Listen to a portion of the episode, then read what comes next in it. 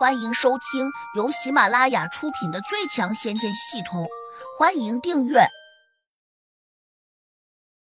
第五百七十一章，别弄出人命。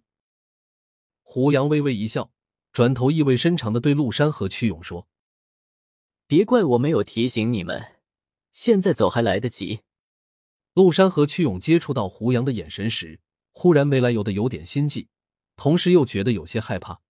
好像有什么可怕的事情正在等着他们。两人相视一眼，似乎都在想：眼前这个年轻人，他面对着京都大学的第一大恶霸宋玉豪，却显得如此宠辱不惊，闲看庭前花落花开似的，足见他一定不是普通人。说不定他家里在这京城也很有地位。但两人没有得到宋玉豪的指使，所以没敢挪动脚步。陆山反应较快，他赶紧问胡杨。不知这位哥哥怎么称呼？在下姓胡，名扬。姓胡。两人有点纳闷。宋玉豪眼中略有一丝惊讶。京城胡家和你有什么关系？没什么关系。宋玉豪略微松了口气。想必也没有关系。京城胡家，我多少也有点了解，却不认识你这号人物。胡飞来了兴趣。他笑嘻嘻的问：“那你认识我吗？”宋玉豪转头看向他，马上露出了笑脸。这位妹妹虽然只比杜玉儿差了一点点，但也是个不折不扣的大美女。敢问你的芳名是什么？胡飞哼了声说：“我叫胡飞，我就是京城胡家的二小姐。”宋玉豪一呆，忙问：“我怎么没有见过你？”京城胡家有一个叫胡雅的，她是你什么人？她是我大伯的女儿。宋玉豪哈哈大笑道：“这可真是巧了，我和胡雅挺熟的。她以前告诉我说，她有一个漂亮的堂妹，她还打算介绍给我呢。哼，没想到她这个堂妹这么漂亮，早知道我该早点和你认识。”胡杨和胡飞一听，心里顿时有气。胡雅如果真想把胡飞介绍给宋玉豪这个花花公子，那他显然是黄鼠狼给鸡拜年，没安好心。既然胡飞的堂姐有这么好心，宋玉豪，那你不妨把他请过来聚聚。宋玉豪很是得意。今天就不必了，我和杜玉儿已经好久没有见面了，得好好的喝几杯。多一个人助兴，不影响喝酒。宋玉豪摆了摆手。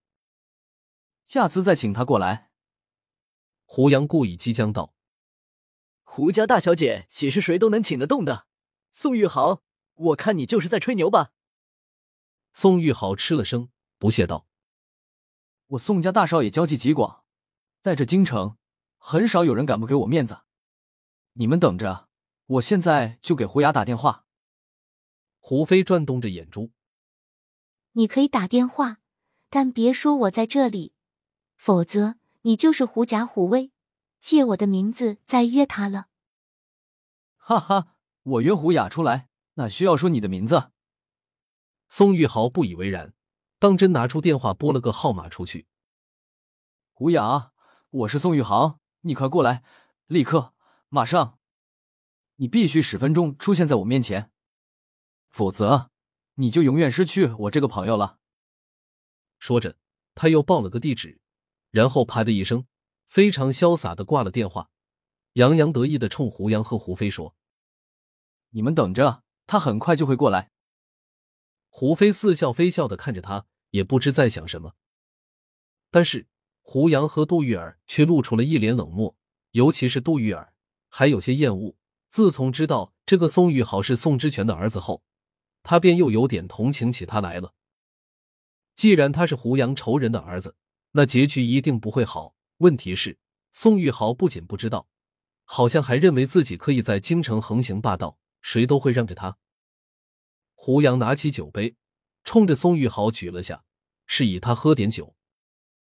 宋玉豪也不客气，伸手就去拿桌上的红酒，嘴里却又咦了声说：“你们这是有什么重要的事情吗？”“没什么事，吃个家常便饭而已。”看看这酒。法兰西原产，卡木盖伊白兰地，几万块钱一瓶呢，你们居然开了两瓶。难道宋大公子喝不起这样的酒？胡飞故意挑衅的问。我当然喝得起，我只是好奇，今天这桌菜谁买单？宋玉豪上下打量着胡杨，认为他不像是这种超级有钱的主。胡飞愣了下，看向了胡杨。胡杨不以为然的说：“既然宋公子来了，自然是你请客了。凭什么我请？”宋玉豪刚刚才给自己倒了半杯红酒，还没来得及喝，马上放下酒杯，不高兴的问：“没有为什么？”胡杨淡漠的看着他：“我叫你买单，这是给你面子。”宋玉豪一听，不禁哈哈大笑起来。这是我听到的最不好笑的笑话。旁边站着的陆山和曲勇都跟着他夸张的笑了起来。宋玉豪马上又冲陆山和曲勇招手：“这么贵的洋酒，你们喝过没有？”两人均摆手说没有喝过。宋玉豪大大咧咧的招呼两人坐下来，说：“今天就请他们喝个痛快。”陆山和曲勇都贼兮兮的笑了起来，均在挤眉弄眼的说。不喝白不喝，反正有人买单。当然，他们肯定不相信最后会由宋玉豪来买单。两人还有点受宠若惊，因为他们从来就没有过这样的机会，喝着昂贵的红酒，同时还有校花和另一个绝色美女陪着吃这么丰富的山珍海味，这简直就跟进入了天堂似的。胡杨挥了下手，笑着说：“喜欢吃就多吃点，等会儿吐的也会更痛快。”宋玉豪和陆山、屈勇都在大笑，感觉胡杨在说一个笑话似的。胡飞略有一点紧张，小声提醒胡杨：“哥，最多教训一下他们，别又弄出人命来了。”胡杨看他一眼，说自己知道分寸。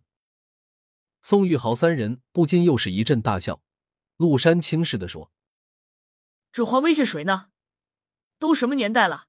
难道还有人敢在光天化日之下杀人？本集已播讲完毕，请订阅专辑，下集精彩继续。